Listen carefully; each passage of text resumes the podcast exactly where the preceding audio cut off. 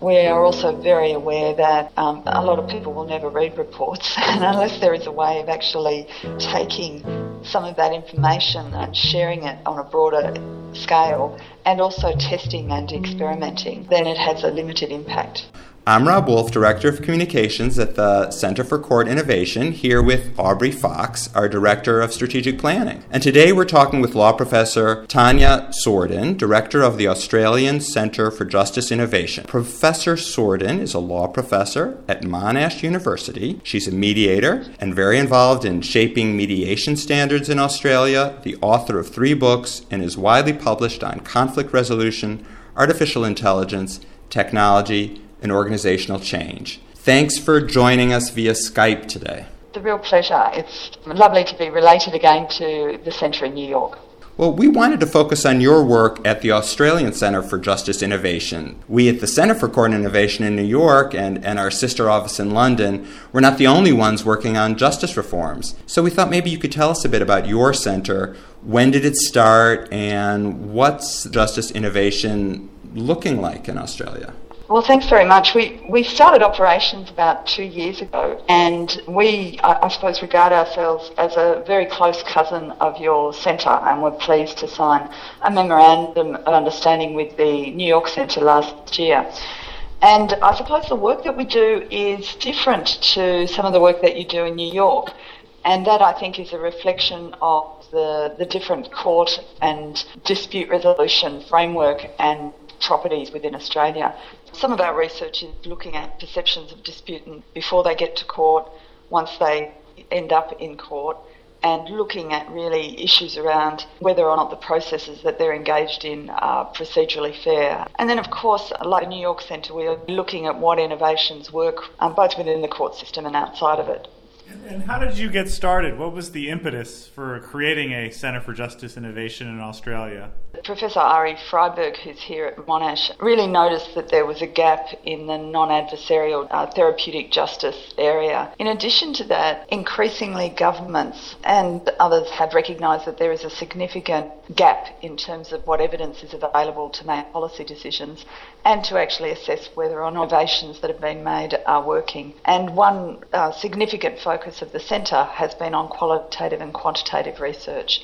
So we have a specialist team, and we go in and really, create a methodology and a project plan to look at what's happening in different places within that justice system.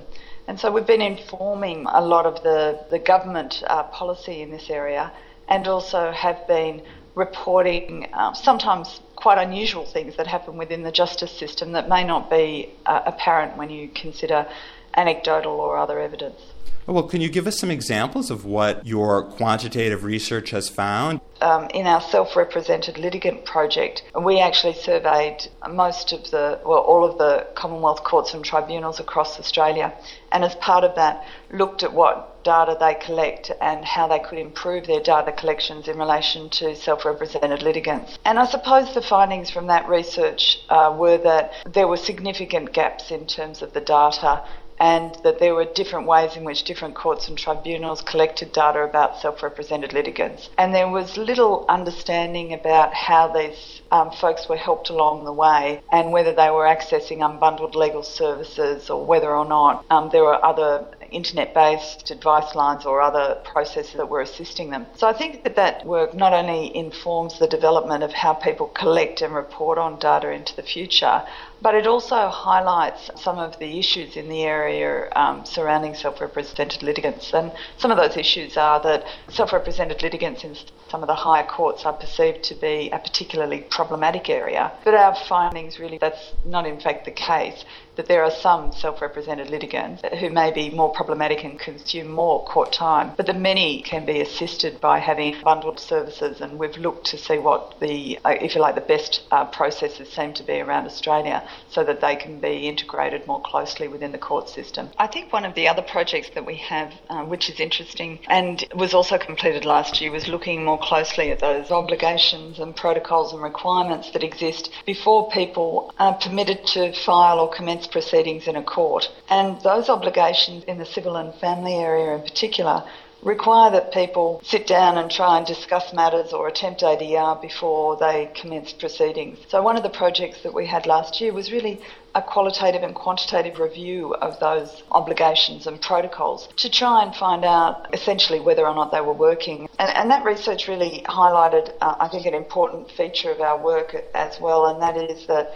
these sorts of initiatives and these sorts of innovation really only work effectively if you have widespread consultation with all different parts of the system, and that for initiatives to be implemented effectively, you need to ensure that even when they're outside of the court, that the judges and the lawyers and other professionals and other stakeholders are very much involved with their design and the way that they are set up. Do you want to talk a little bit about the Melbourne Community Justice Centre, where the project is at, and also your involvement with it? All right, I should explain that our Neighbourhood Justice Centre that operates at Collingwood is a remarkable centre and is very much modelled on some of the centres that have been established in the US, and of course the Red Hook Centre, which we've, I think across the world, people have watched with interest, and the example of what's taken place at that centre and the way in which it's worked and what it has done in terms of transforming, you know, community and other approaches. We have all watched and we have all shamelessly copied, because we think it's such a great example about what you can do in very diverse communities. And the Collingwood Centre, which is called the Neighbourhood Justice Centre, is a community which is part of Melbourne, and it's a very interesting community. There are more than 20 different ethnic groups that are, for example, presented in that Collingwood community. The idea of the Neighbourhood Justice Centre was conceived by our state government at the time, and although it's a court, it also has outreach, mediation and, of course, other centres. But I think the exciting part of the project that we're currently involved in with that centre is really very much around how you take the lessons that have been learnt from that centre and encourage other courts and tribunals to develop much more cooperative relationships and working arrangements with the police, with legal aid, with the drug and alcohol groups, and also how, if you like, the way in which people interact with those that come before a court or come before any of the other services can be altered. And to do that, we've created a special learning set of 6 or 7 lessons and video pieces and podcasts, so that those learnings will be accessible to judicial officers and other stakeholders, so that hopefully those lessons can be extended well beyond that particular court and also extended within Australia. We hope that they may also be interesting for those who are overseas. And of course the magistrate who has been looking after that centre has been a key driver in terms of how that's going to work into the future and about how we develop each of those modules. And last year we actually established an online clearinghouse which has a whole series of free downloads which are there really to support learning and develop, I suppose, better understanding in these areas. It sounds like there's a lot of diverse things going on, so not just research, but this online learning opportunity to disseminate the lessons from the Justice Centre, the Collingwood Justice Centre. That's very exciting. It is very exciting, and I suppose that's our understanding too. Although we want to be known for producing, I think, high-quality reports that very much influence government decision-making and influence decision-making in other parts of the sector, we are also very aware that a lot of people will never read reports, and unless there is a way of actually taking some of that information and sharing it on a broader scale, and also testing and experimenting, then it has a limited impact. So it's very exciting to be part of the centre at the moment and to see these things flowering all over the place. We've been speaking with law professor Tania Sourdin, who is director of the Australian Centre for Justice Innovation, and she's also a law professor at Monash University. Thanks so much for taking the time on your morning and our late afternoon to talk with us about the work of the Centre for Justice Innovation. Thank you. I also really want to thank your centre, which I think has just set such an example across the world and